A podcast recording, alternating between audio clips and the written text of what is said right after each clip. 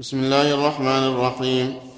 الحمد لله رب العالمين وصلى الله وسلم وبارك على نبينا محمد وعلى آله وصحبه أجمعين.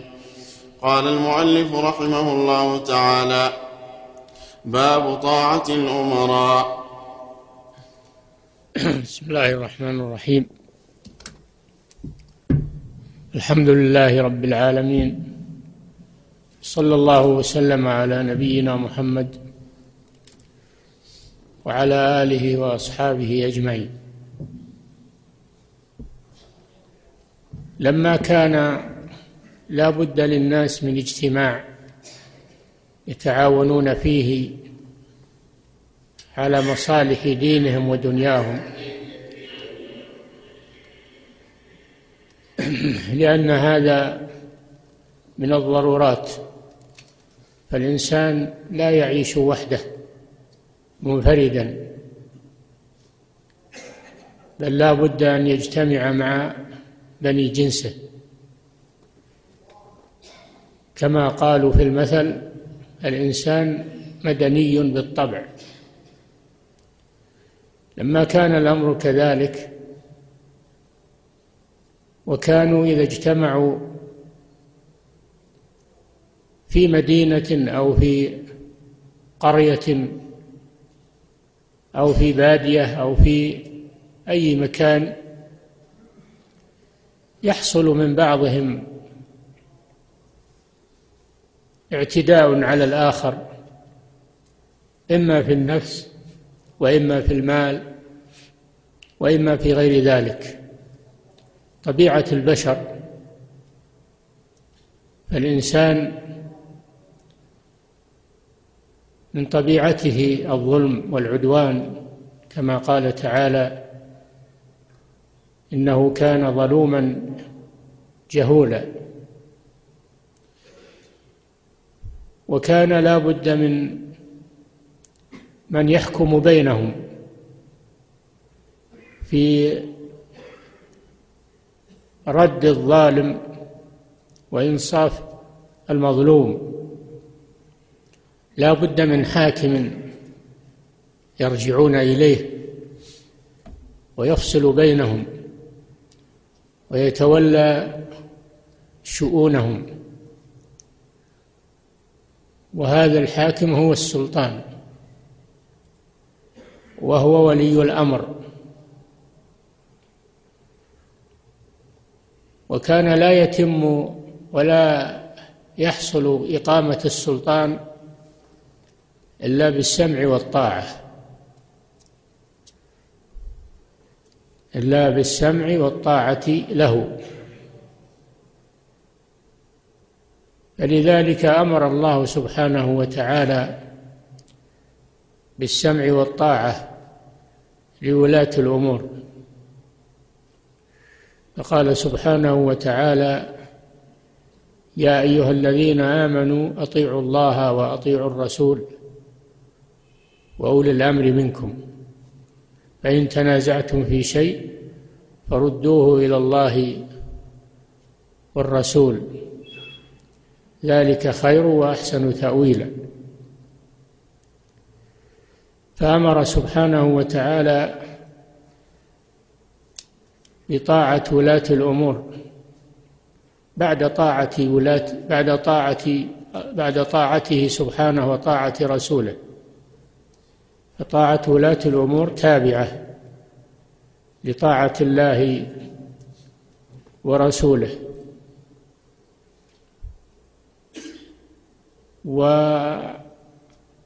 والمنهج الذي يرجعون إليه ويحتكمون إليه كتاب الله وسنة رسوله. فإن تنازعتم في شيء فردوه إلى الله والرسول. إن كنتم تؤمنون بالله واليوم الآخر. ذلك خير وأحسن تأويلا. فالمرجع هو كتاب الله وسنة رسوله والمنفذ هو السلطان. ولا يتم ذلك إلا بالسمع والطاعة والانقياد له. ولذلك نهى الله ورسوله عن معصية ولاة الأمور وعن مخالفتهم ما داموا مستقيمين على طاعة الله ورسوله. فلا تجوز معصيتهم ولا الخروج عليهم لما يسببه ذلك من المفاسد من اختلال الأمن وتسلط الظلمة واعتداء المجرمين على الناس. حتى ولو كان في بعض ولاة الأمور شيء من النقص في دينه ما لم يصل إلى حد الكفر حتى لو كان بعض الولاة ظالما فإنه تجب طاعته. ويحرم الخروج عليه والصبر على ما يحصل منه الصبر على ما يحصل منه لما في ذلك من المصالح العظيمة. ولما في معصيتهم خروج عليهم من الشرور الكثيرة. ولهذا قال صلى الله عليه وسلم أوصيكم بتقوى الله والسمع والطاعة. وإن تأمر عليكم عبد فإنه من يعش منكم فسيرى اختلافا كثيرا. فعليكم بسنتي وسنة الخلفاء الراشدين المهديين من بعدي. من ثم صار إقامة السلطان إقامة ولي الأمر أمر ضروري وواجب على الأمة ولا يجوز لهم أن يبقوا بدون ولي أمر. ولهذا يقول الشاعر لا يصلح الناس فوضى لا سرات لهم ولا سرات إذا جهالهم سادوا. فلا بد من إقامة الحكم وإقامة السلطان لما يزع الله به من الشرور ويدفع به من الفتن. ولهذا يقول أمير المؤمنين عثمان بن عفان رضي الله تعالى عنه وأرضاه إن الله يزع بالسلطان يعني يدفع بالسلطان ما لا يزع بالقرآن. القرآن الناس يقرؤونه ولكن يعتدون ولا يمنعهم هذا وإن كانوا يقرؤون القرآن لا يمنعهم ذلك من العدوان. لكن السلطان يردعهم بالقوة ويأخذ على على أيديهم ويمنعهم من العدوان بعضهم على بعض. فمنصب السلطان منصب عظيم ولا بد منه. وهو من الضرورات ولا يجوز للمسلمين أن يعيشوا ولو فترة يسيرة بدون سلطان. ولهذا لما توفي الرسول صلى الله عليه وسلم لم يشتغلوا بتجهيزه من تغسيله وتكفينه والصلاة عليه ودفنه عليه الصلاة والسلام حتى نصبوا ولي الأمر. وبايعوا أبا بكر الصديق رضي الله تعالى عنه خليفة بعد رسول الله صلى الله عليه وسلم. لما يعلمونه من الضرورة لنصب الإمام وأنها لا تمر ساعة بدون إمام. نعم. وقول الله تعالى يا أيها الذين آمنوا أطيعوا الله وأطيعوا الرسول وأولي الأمر منكم. قول الله جل وعلا يا أيها الذين آمنوا أطيعوا الله وأطيعوا الرسول وأولي الأمر منكم.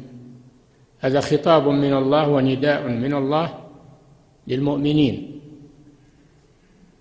الذين يؤمنون بالله ورسوله لأنهم يمتثلون أمر الله ويستمعون لنداء الله فلذلك وجه النداء إليهم. يا أيها الذين آمنوا أطيعوا الله. الدرجة الأولى طاعة الله جل وعلا بامتثال أوامره واجتناب نواهيه. لما في ذلك من العبودية لله ولما في ذلك من المصلحة للناس. أطيعوا الله. وبعد طاعة الله طاعة الرسول صلى الله عليه وسلم لأنه المبلغ عن الله. قال تعالى من يطع الرسول فقد أطاع الله. قال تعالى وقال سبحانه وتعالى من يطع الرسول فقد أطاع الله. وقال تعالى وما أرسلنا من رسول إلا ليطاع بإذن الله. وقد ذكر الله ما في طاعة الرسول من الفوائد العظيمة وإن تطيعوه تهتدوا وأطيعوا الرسول لعلكم ترحمون. فتأتي طاعة الرسول صلى الله عليه وسلم بعد طاعة الله عز وجل. ثم الدرجة الثالثة أولو الأمر من المسلمين من ولاة أمور المسلمين. تجب طاعتهم ما لم يأمروا بمعصية فإذا أمروا بمعصية فلا طاعة لهم في المعصية. وإنما يطاعون فيما عداها مما ليس فيه معصية لله سبحانه وتعالى. وأولي الأمر منكم.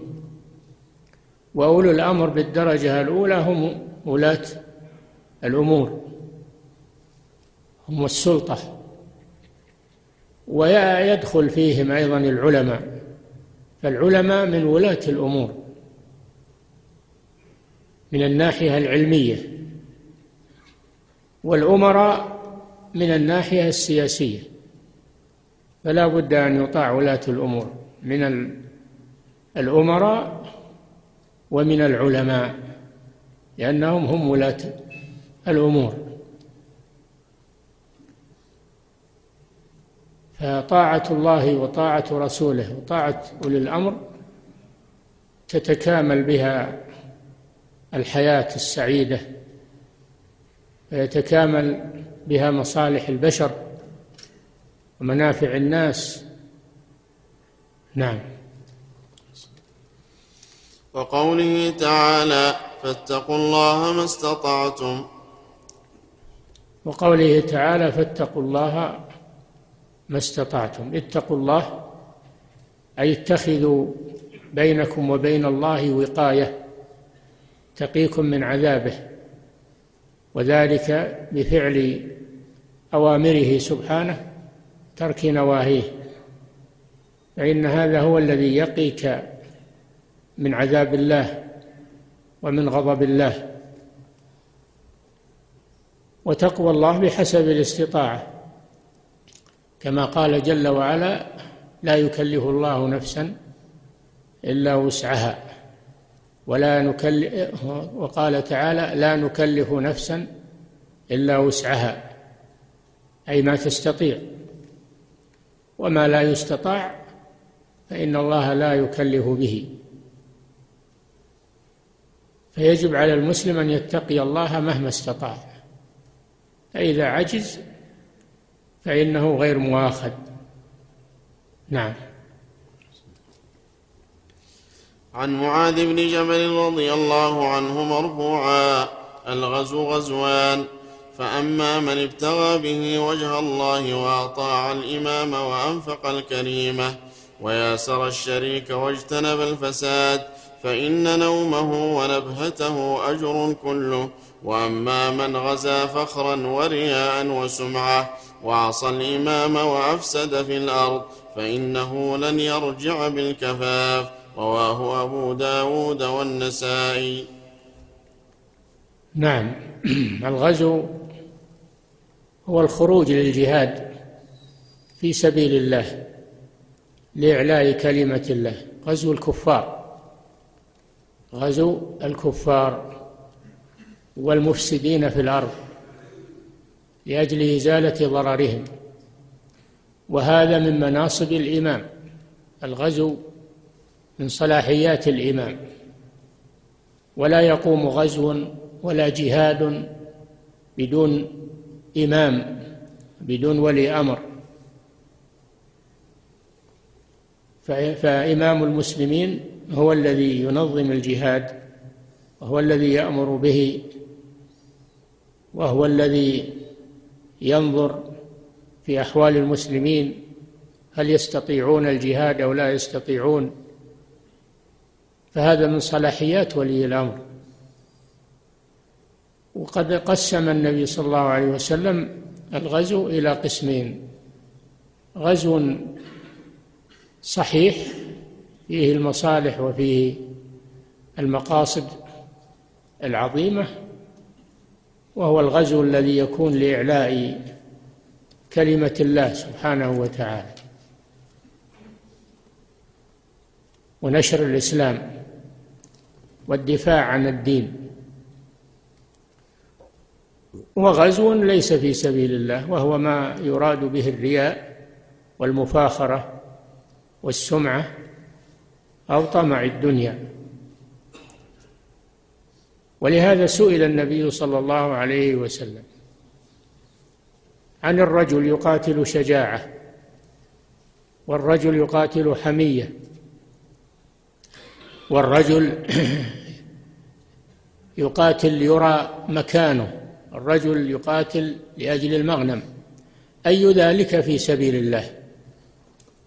فقال صلى الله عليه وسلم من قاتل لتكون كلمة الله هي العليا فهو في سبيل الله. الذي يكون قصده إعلاء كلمة الله هذا هو الذي في سبيل الله. ومن عداه فإنهم في سبيل ما قصدوا ليس لهم غير ما قصدوا. وهذا كما في قوله صلى الله عليه وسلم إنما الأعمال بالنيات وإنما لكل امرئ ما نوى حسب النيات. ليست العبرة بالمظاهر إنما العبرة بالنيات والمقاصد. والله يعامل الخلق بحسب نياتهم ومقاصدهم ولا يعلم النيات والمقاصد إلا الله جل وعلا. فهو الذي يعلمها ويعامل العباد بموجبها. نعم أعد الحديث. عن معاذ بن جبل رضي الله عنه مرفوعا الغزو غزوان. نعم. فأما من ابتغى به وجه الله وأطاع الإمام. ما أما من ابتغى بالغزو وجه الله وهذا كما في قوله صلى الله عليه وسلم من قاتل لتكون كلمة الله هي العليا. هذا الذي ابتغى وجه الله. وأطاع الإمام. هذا محل الشاهد من الحديث للباب. أطاع الإمام إمام المسلمين. دل هذا على أن الجهاد من صلاحيات الإمام وأن الغزو من صلاحيات الإمام فلا أحد يغزو أو يجاهد بدون إذن إمام المسلمين. فمن أصلح نيته لله وأطاع الإمام حصل على المقاصد العظيمة. نعم. وأنفق الكريمة وأنفق الكريمة يعني في في سبيل الله أنفق المال الجيد. الكريمة يعني المال الجيد. خرج بذلك المال الردي أو القليل الذي لا ينفع أو يقل نفعه. قال تعالى ولا تيمموا الخبيث يا أيها الذين آمنوا أنفقوا من طيبات ما كسبتم ومما أخرجنا لكم من الأرض. ولا تيمموا الخبيث يعني الردي. المراد بالخبيث هنا الردي من المال. ولا تيمموا الخبيث منه تنفقون. لستم بآخذيه إلا أن تغمضوا فيه. واعلموا أن الله غني حميد. فإذا أراد الإنسان أن ينفق فإنه ينفق من أجود ما عنده. من أجود ما عنده. أو من متوسط ما عنده. وأما أنه ينفق الردي الذي ليس له به رغبة فهذا لا لا فائدة منه ولا أجر فيه. وكل ما طابت النفقة كانت من كسب طيب ومن مال حلال وكانت أيضا نفقة جيدة جيدة النوع كثيرة النفع فإن أجرها يكون أعظم. النفقة الكريمة نعم. وياسر الشريك. نعم. وياسر الشريك. ياسر الشريك لأن الناس يشتركون بحاجة الناس إلى الشركات والاشتراك في البيع والشراء والمشاريع وغير ذلك. فيكون الشريك ناصحا لشريكه ويكون أيضا متفاهما معه يكون متفاهما معه. ولا يكون بينهما شقاق ولا يخون شريكه بل يكون ناصحا لشريكه. ولهذا قال قال الله جل وعلا في الحديث القدسي أنا ثالث الشريكين ما لم يكن ما لم يخن أحدهما صاحبه فإذا خانه خرجت من بينهما. نعم الشركة تقوم على المناصحة وعلى الصدق. وعلى الوفاء. نعم. واجتنب الفساد. اجتنب الفساد بعمومه. الفساد ضد الصلاح. الفساد ضد الصلاح. اجتنب المعاصي لأنه فساد اجتنب أنواع المنهيات لأن كل المناهي فهي فساد. فالغازي أولى. الغازي أولى بهذه الأمور أن يخلص نيته لله عز وجل وأن يطيع ولي الأمر وأن آه، يتصالح مع شريكه في الغزو أو في غيره وأن ينفق من أجود ما أعطاه الله سبحانه وتعالى. نعم. فإن نومه ونبهته أجر كله. نومه وأجر إذا إذا اتصف بهذه الصفات فإنه يؤجر على أحواله في الغزو سواء كان مستيقظا أو كان نائما معاملة له بنيته الطيبة. نعم. وأما من غزا فخرا ورياء وسمعة وعصى الإمام وأفسد في الأرض فإنه لن يرجع بالكفاف. أما من غزا فخرا. أما من غزا فخرا وعصى ولي الأمر. على النقيض من الأول ما غزا لوجه الله عز وجل وابتغاء مرضاته إنما غزا للمفاخرة ليمدح. ويقال عنه ويقال إنه بطل إنه شجاع إنه إلى آخره. وعصى الإمام لا يتمشى مع أوامر الإمام يحتقر الإمام. فهذا لم يتأدب بآداب الغزو وعصى الإمام. نعم. سمى من غزا فخرا ورياء وسمعة. نعم. وعصى الإمام وأفسد في الأرض. الفخر عرفنا والرياء أن يقصد بعمله المدح. يعمل الأعمال ليراه الناس فيمدحوه إذا رأوه. فالرياء فيما يرى من الأعمال والسمعة فيما يسمع من الأقوال. كأن يقرأ القرآن ويكثر من التسبيح والتهليل وذكر الله وهو يريد بذلك أن يسمعه الناس فيثنوا عليه هذه مذام في الغازي وفي غيره وأفسد في الأرض لا يتجنب المفاسد لا يتجنب إضاعة الصلاة لا يتجنب آه، الغيبة والنميمة لا يتجنب أكل الحرام لا يتجنب جميع أنواع الشهوات المحرمة. بل يعطي نفسه ما تريد مما لم مما لا يحل له فهذا لا يرجع كفافا يعني لا يرجع سالما. لا يرجع الأول رجع غانما ومأجورا وموفورا له حظه وهذا لا يرجع كفافا. يكون خروجه تعبا عليه. ولا يرجع منه بفائدة. نعم. والشاهد منه أطاع الإمام وعصى الإمام لأن الباب باب طاعة ولي الأمر. نعم. وعن ابن عمر رضي الله عنهما مرفوعا على المرء المسلم السمع والطاعة فيما أحب وكره إلا أن يؤمر بمعصية فإذا أمر بمعصية فلا سمع ولا طاعة. أخرجاه على المرء المسلم السمع والطاعة. لمن؟ لولي الأمر. السمع والطاعة لولي الأمر. فيما أحب وكره. يعني سواء كان أمر ولي الأمر يوافق رغبته وهواه أو لا يوافق رغبته وهواه. أما الذي ما يطيع ولي الأمر إلا فيما يرغبه ولا يطيع فيما لا يرغبه فهذا متبع لهواه.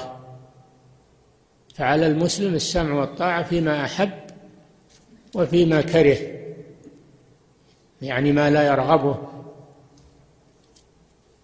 لما في ذلك من المصلحة العظيمة فقد يكره الإنسان شيئا وهو خير له كما قال تعالى فعسى أن تكرهوا شيئا ويجعل الله فيه خيرا كثيرا. وعسى أن تكرهوا وعسى أن تحبوا شيئا وهو عسى أن تكرهوا شيئا وهو خير لكم وعسى أن تحبوا شر شيئا أن تحبوا شيئا وهو شر لكم. فليست العبرة برغبة الإنسان. العبرة بما يترتب على الشيء من المصالح. والمنافع وإن كان يكرهه في نفسه لكن العاقبة تكون حميدة. وقد يحب الإنسان شيئا ويرغب في شيء وهو ضرر وهو ضرر عليه. ولهذا قال والله يعلم وأنتم لا تعلمون. الله يعلم ما فيه مصلحتكم ولو كرهتموه ويعلم ما فيه مضرتكم ولو أحببتموه. فأطيعوا الله سبحانه وتعالى لأنه لا يأمركم ولا ينهاكم إلا فيما هو لا يأمركم إلا بما هو من صالحكم ولا ينهاكم إلا عما فيه مضرتكم لأنه يعلم ما كان وما يكون ويعلم العواقب سبحانه وتعالى. فعلق رغبتك بأمر الله وأمر رسوله. فإذا أمر الله أو أمر رسوله بشيء فبادر بالامتثال. ولو كانت نفسك تتثاقل أو تكره هذا الشيء لأنك تعتقد وتتيقن أن هذا هو عين المصلحة. نعم.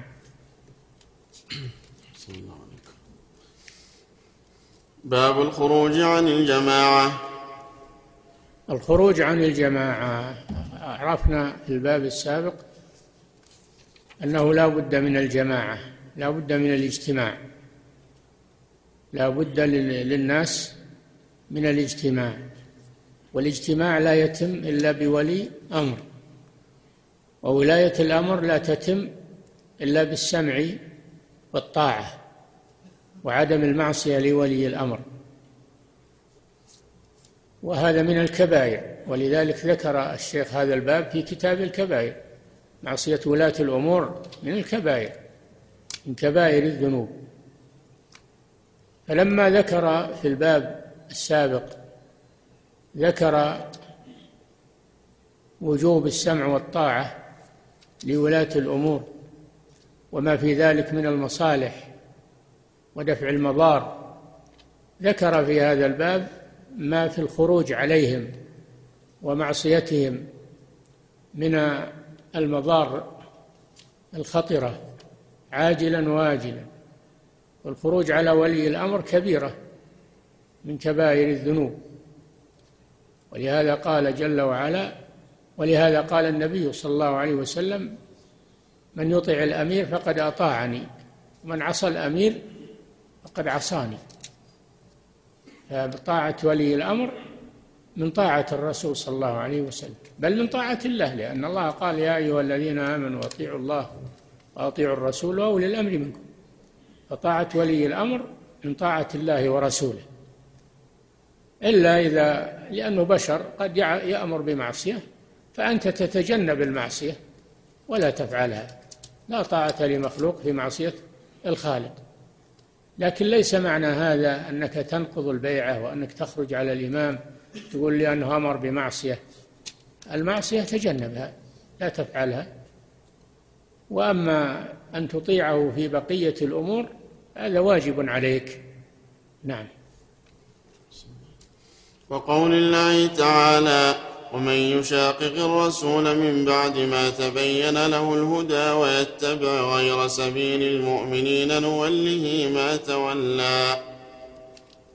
ومن يشاقق الرسول من بعد ما تبين له الهدى ويتبع غير سبيل المؤمنين. نوله ما تولى هذا وعيد. نوله ما تولى. نتركه نتركه في غيه وضلاله. ونصله جهنم. واللي ما تولى هذا في الدنيا. والله أعلم. ونصله جهنم هذا في الآخرة. ساءت مصيرا يشاقق الرسول ما معناه؟ يخالف الرسول صلى الله عليه وسلم. ويكون في شق والرسول صلى الله عليه وسلم في شق آخر. هذه مشاقة الرسول صلى الله عليه وسلم. الرسول يأمر وينهى وهو يتجا وهو مخالف وهو مخالف لنهي الرسول وأمره. يكون في جانب آخر. ليس هو في الجانب الذي فيه الرسول صلى الله عليه وسلم. من بعد ما تبين له الهدى. أما إذا كان جاهلا ولا يدري فإنه معذور حتى يعلم. فإذا علم وشاق الرسول بعد العلم فهذا توعده الله بهذا الوعيد. نوله ما تولى. يتركه الله في ضلاله. وفي غيه وفي عنجهيته عقوبة له عقوبة له عاجلة. ومن يشاقق الرسول من بعد ما تبين له الهدى ويتبع غير سبيل المؤمنين هذا محل الشاهد. هذا محل الشاهد من الآية يتبع غير سبيل المؤمنين. المؤمنون جماعة واحدة. وتحت قيادة إمام واحد فهو يخرج عليهم ويتبع غير سبيلهم. نوله ما تولى ونصله جهنم وساءت مصيرا. فهذا فيه تحريم الخروج على ولي الأمر لأنه اتباع لغير سبيل المؤمنين لأن سبيل المؤمنين طاعة ولي أمر المسلمين. وهذا عصى ولي أمر المسلمين فخرج عن ما عليه المسلمون. واتبع غير سبيلهم. واحتج الأصوليون أصحاب أصول الفقه احتجوا بهذه الآية على حجية الإجماع. أن المؤمنين إذا أجمعوا على شيء فلا تجوز مخالفتهم. مخالفة الإجماع خطيرة جدا وشذوذ شذوذ عن جماعة المسلمين وانفراد عن طاعة ولي الأمر. فهو شاق الرسول عن علم وعن معرفة. وتجنب ما عليه المسلمون تبع غير سبيل المؤمنين.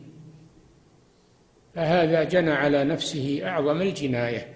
فالآية فيها دليل على تحريم الخروج عما عليه المسلمون. ومن ذلك طاعة ولي الأمر الذي هو من صالح الجميع فائدة الجميع. فأنت لو فكرت وتدبرت حالة ولي الأمر وحالة المسلمين معه. ولي الأمر يتعب ويواجه المشاكل ويواجه الأخطار ودائما هو في عراك مع المشاكل.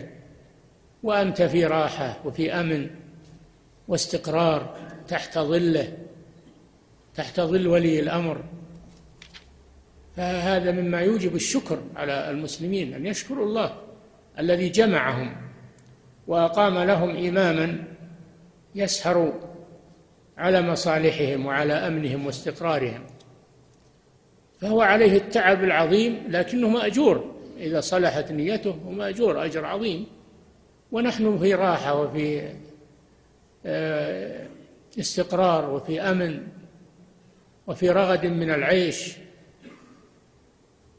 هو كما تعلمون هو دائما يصارع المشاكل دائما يحاذر من العدو دائما يخشى من هجوم العدو ومن ومن مخاطر الفتن والشرور. وأنتم آمنون مستقرون تنامون وتأكلون وتشربون. فهذا يجب على المسلم أنه يتفكر فيه. نعم. وقوله تعالى واعتصموا بحبل الله جميعا ولا تفرقوا. واعتصموا بحبل الله جميعا. جميعا. هذا محل الشاهد. اعتصموا بحبل الله الذي هو القرآن. تمسكوا به. القرآن والرسول والإسلام كله حبل الله جل وعلا. تمسكوا به اعتصموا به. الاعتصام كما تعلمون الاعتصام إنك تلجأ إلى مأمن إلى شيء تأمن تحته. لأنك في في هذه الدنيا أنت في هذه الدنيا في مجال حوادث وتغيرات وشرور. وين تلتجي إليه من هذه الشرور وهذه الفتن؟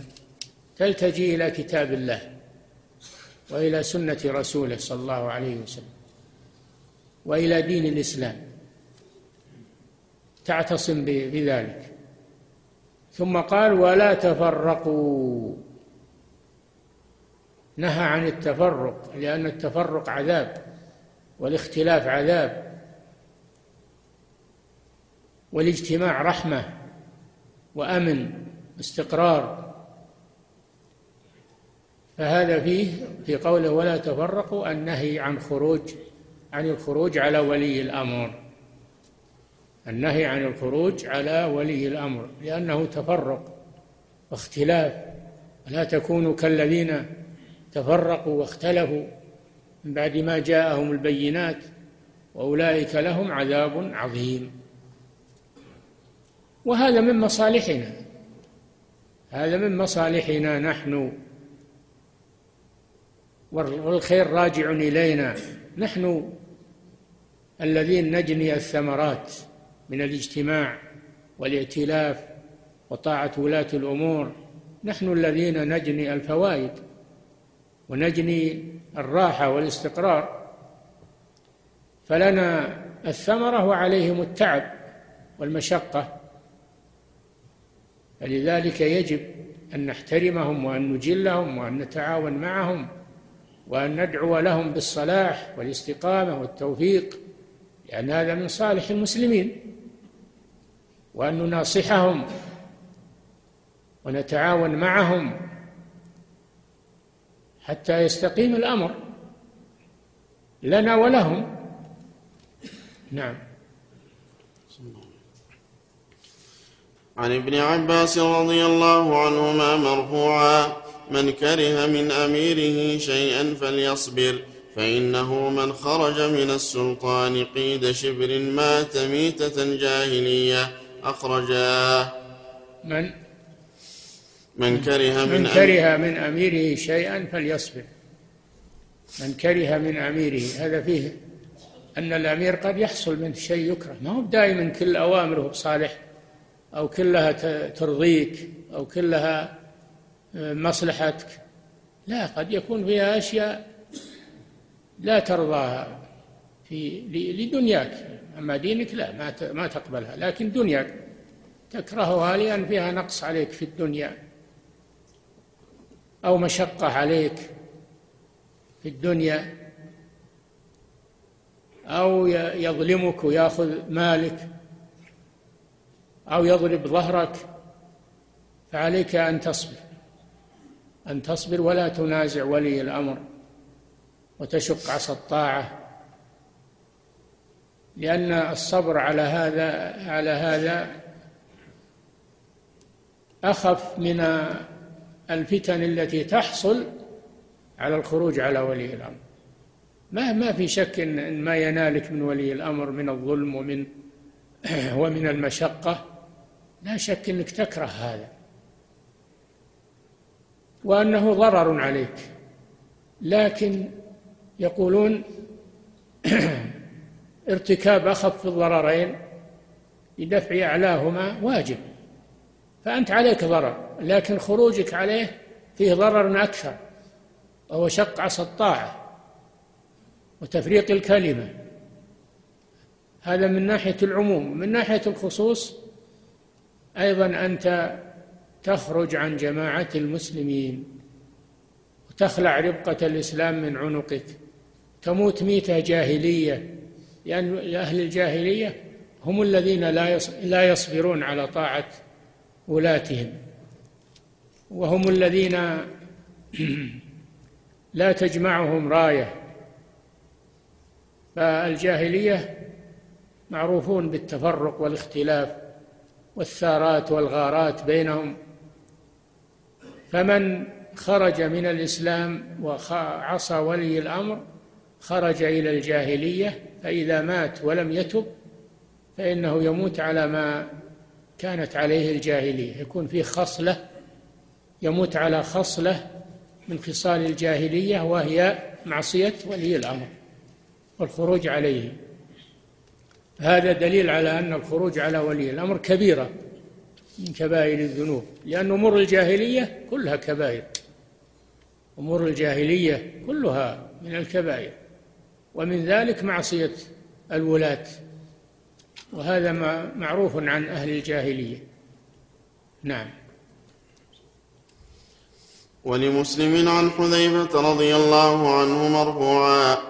ستكون بعدي أئمة لا يهتدون بهدي ولا يستنون بسنتي وسيقوم فيهم رجال قلوبهم قلوب الشياطين في جثمان إنس. قال حذيفة قلت يا رسول الله كيف أصنع إن أدركت ذلك؟ قال تسمع وتطيع الأمير وإن ضرب ظهرك وأخذ مالك فاسمع واطع. نعم. هذا حديث حذيفة أيضا يحث على الصبر على ما ينال الإنسان من الولاة. الولاة بشر يحصل منهم يحصل منهم غضب يحصل منهم بطش يحصل منهم مصادرة أموال للناس يحصل منهم معاصي في أنفسهم يحصل منهم فسق في أنفسهم. لكن يصبر على هذا في مقابل جمع كلمة المسلمين.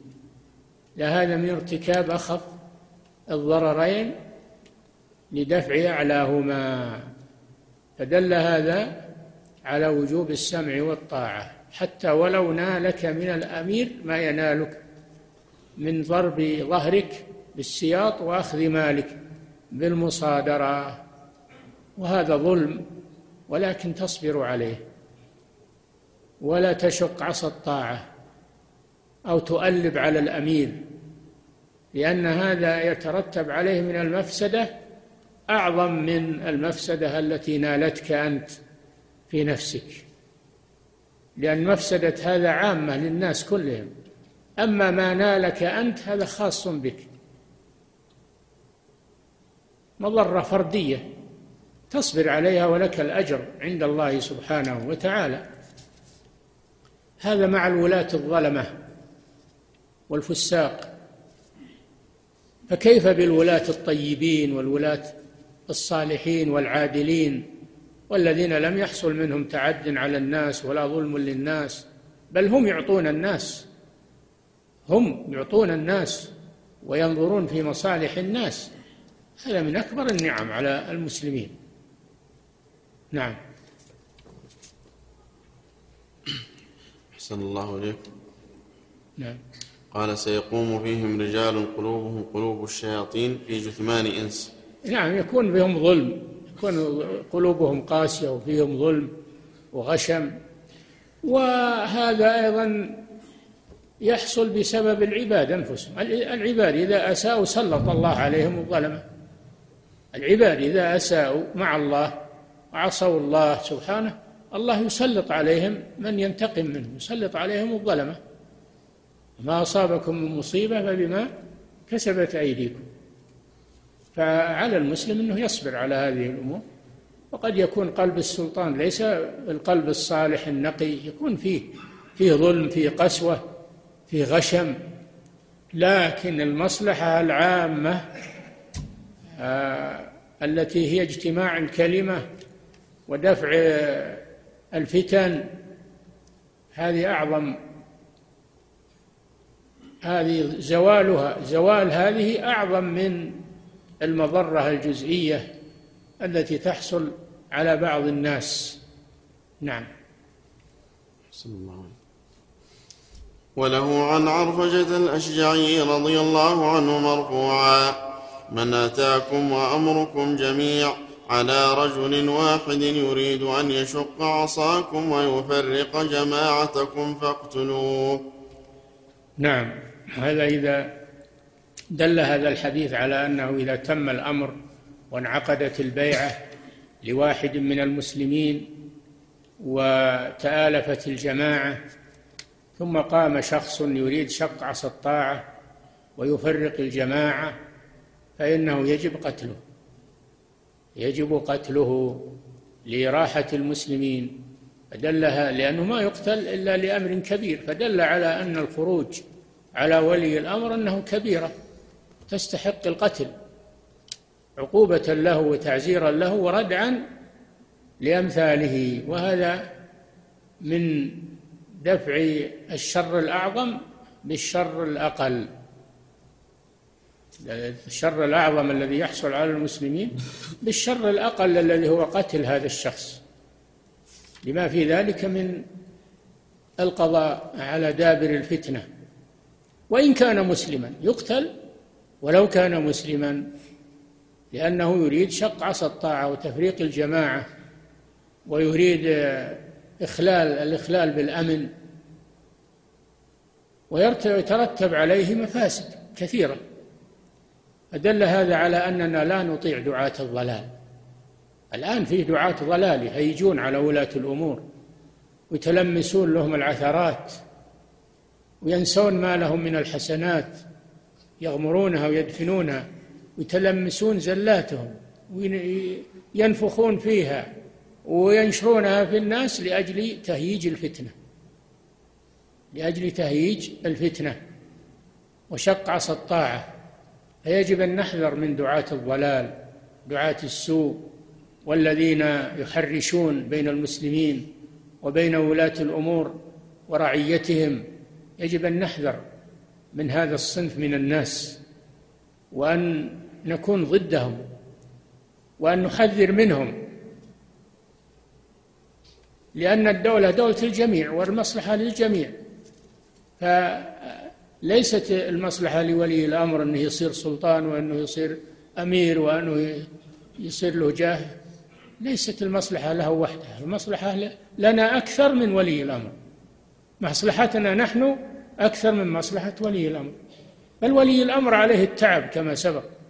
والمقاسات والسهر.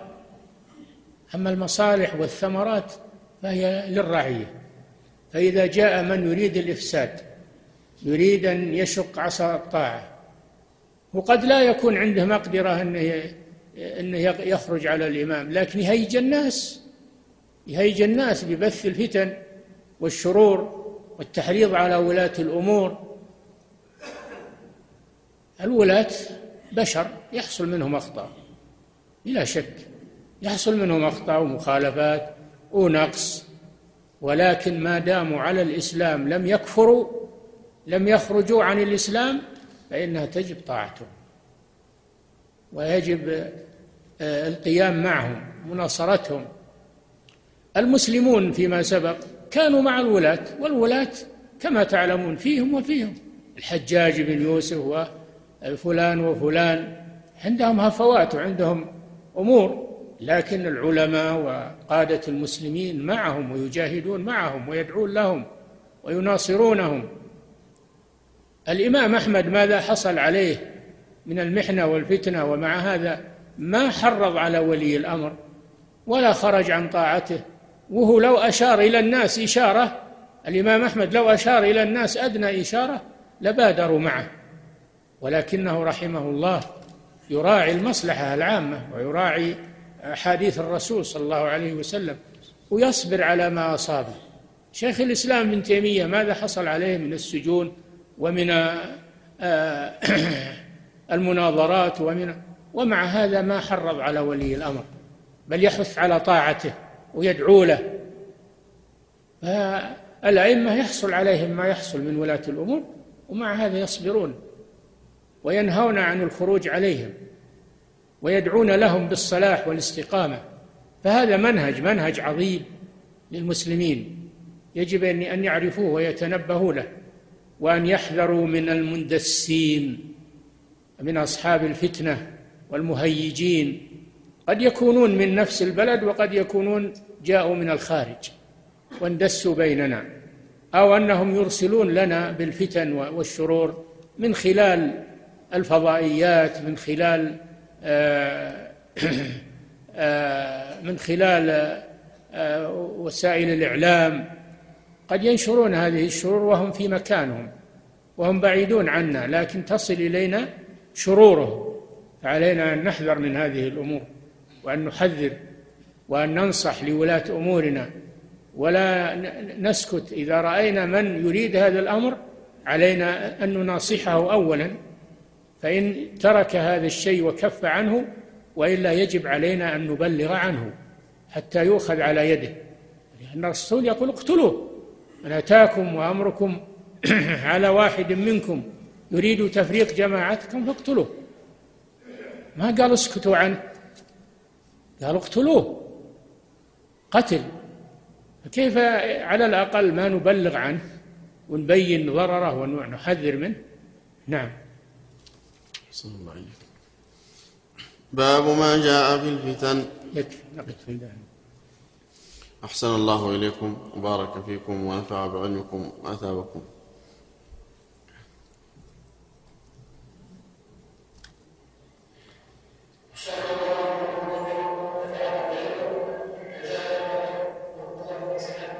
ما ندري وش يقول. ما ندري وش يقول.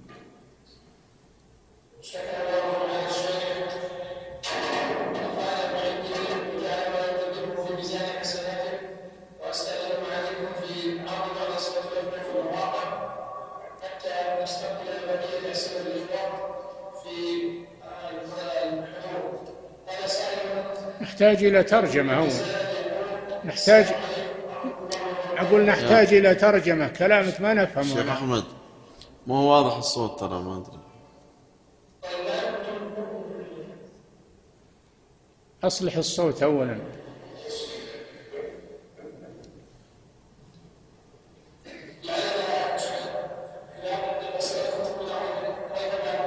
طيب.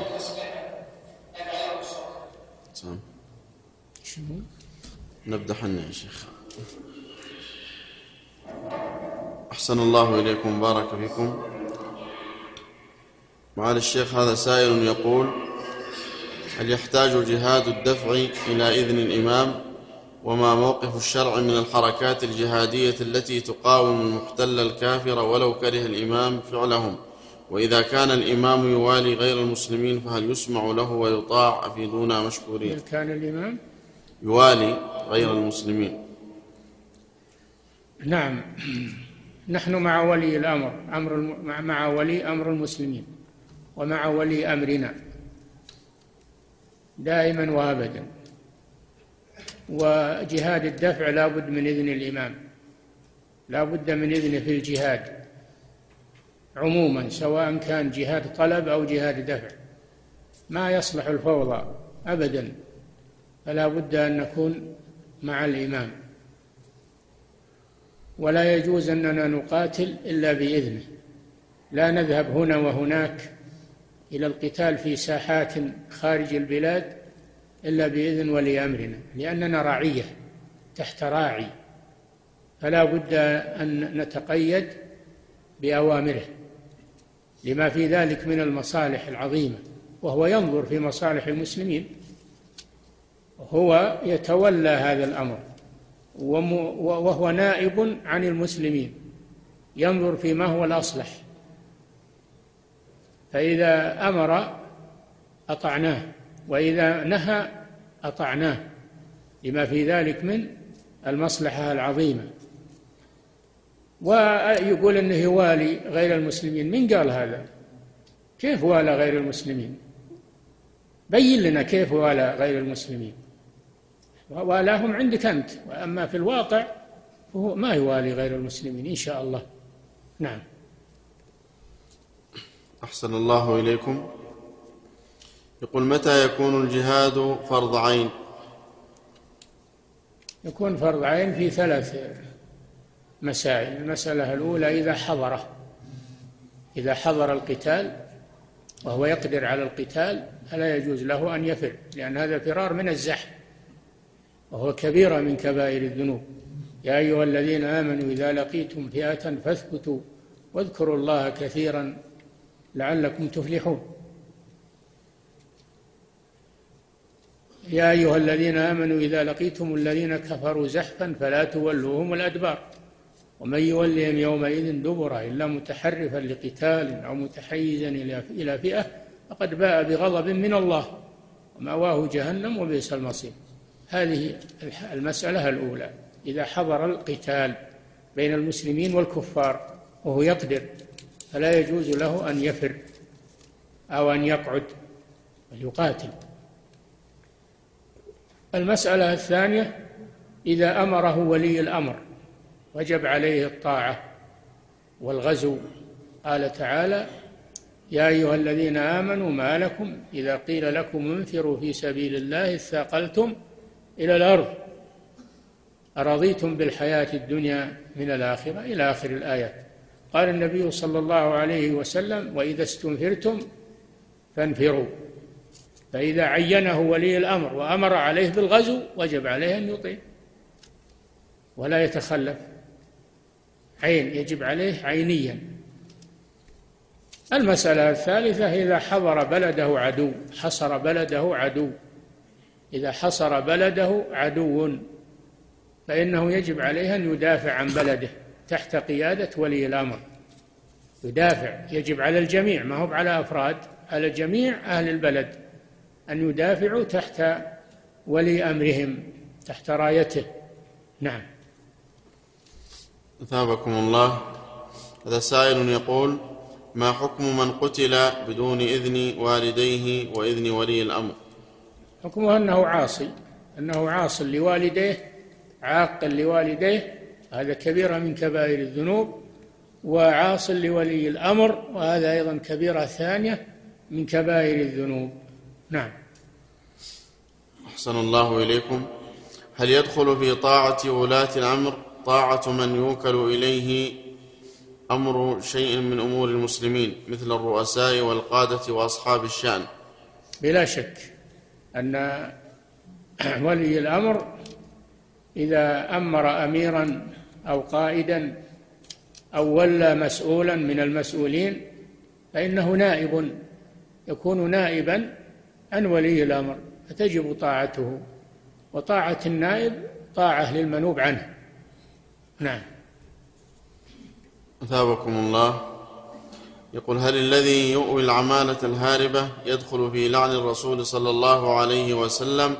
لعن الله من آوى محدثا. المحدث الذي يحدث في دين الله ما ليس منه. وجب عليه حد من حدود الله وجب عليه حد الردة حد الزنا حد الخمر ويجي واحد يدافع عنه هذا آوى محدثا. عليه لعنة الله. لا يجوز إيواء المحدث.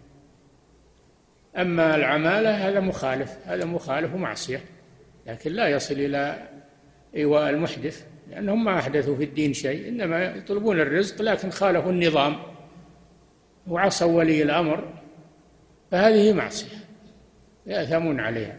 نعم. واللي تستر عليهم يكون عاصيا لولي الأمر. نعم. أحسن الله إليكم.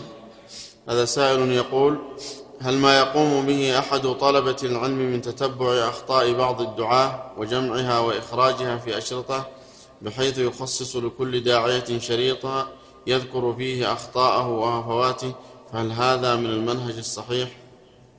إذا كان القصد من هذا بيان الحق وبيان الخطأ هذا طيب. هذا من الدعوة إلى الله. أننا نبين الأخطاء لأجل أن لا يقع الناس فيها. أما إذا كان القصد التشهي والتشفي من الشخص والتنقص للشخص هذا لا يجوز. هذا لا يجوز. نعم. أحسن الله إليكم.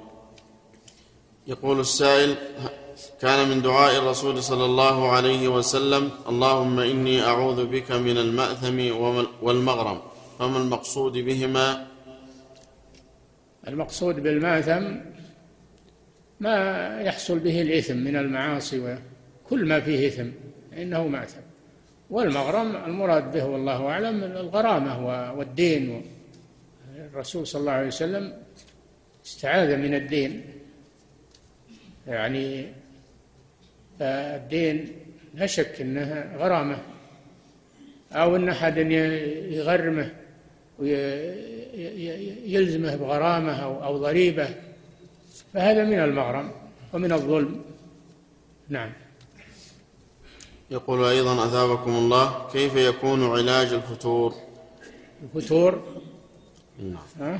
الفتور يعني صدق العبادة يمكن أو الفتور بالنشاط وب وبتعويد النفس على على على الجد وعلى العمل وعلى نعم.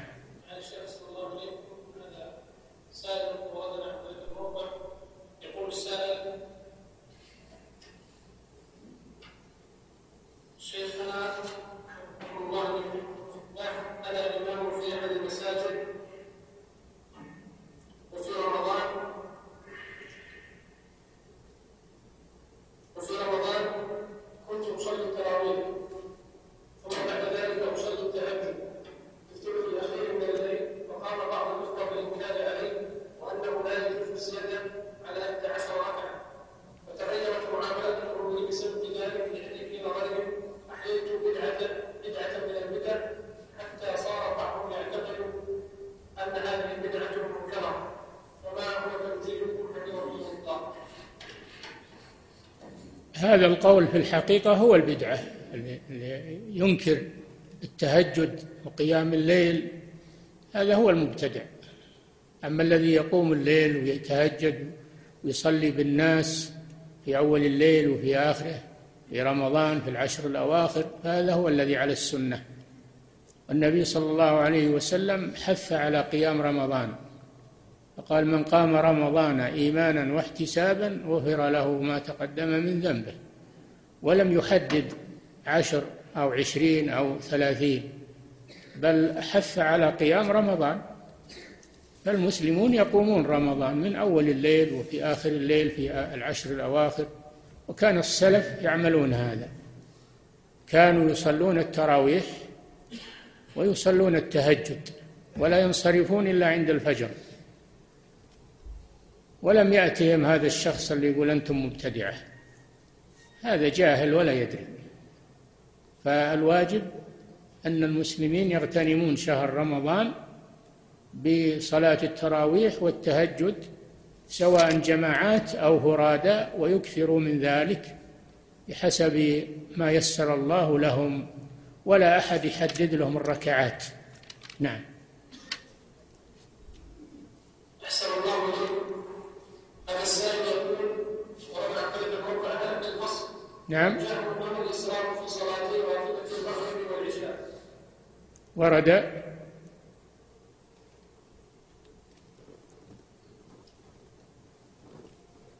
عيد عيد عيد السؤال. هذا السائل يقول هل الاصل الجر ام الاصرار في صلاتي راتبه المغرب والعشاء؟ الرواتب الفجر والعشاء الإصرار يسر فيهما. وأما الفريضة صلاة العشاء وصلاة الفجر فإنه يجهر بها. الفريضة يجهر بها سواء إمام أو منفرد يجهر بها. هذا هو السنة. أما الرواتب فإنه يسر بها. هذا الذي ما هذا الذي عرف عن أهل العلم وعن السلف. ما كانوا يجهرون في الراتبة راتبة الفجر ولا كانوا يجهرون في راتبة المغرب أو راتبة العشاء. نعم. أحسن الله إليكم. هذا المسائل يقول من يعاني المسلمون وخاصة الشباب والفتيات من الغزو الفضائي سواء عبر الفضائيات أو الإنترنت إضافة إلى غزو المخدرات وهذه مشكلة في المجتمع. فما أفضل للتخفيف من آثار هذا الأمر؟ هو الدور الواجب تجاه هذا الأمر.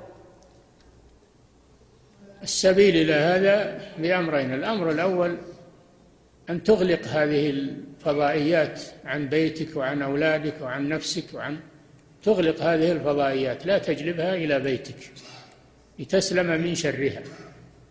هذا الأمر بالنسبة للأفراد. بالنسبة للمجموعة أن يتعاونوا على صد هذه الفضائيات وأن يسعوا مع ولاة الأمور ومع المسؤولين في صد هذه الفضائيات وفي ترتيب الرد عليها بإحداث فضائيات خيرية ترد على هذه هذه الفضائيات الفاسدة تقاومها. نعم. أحسن الله إليكم.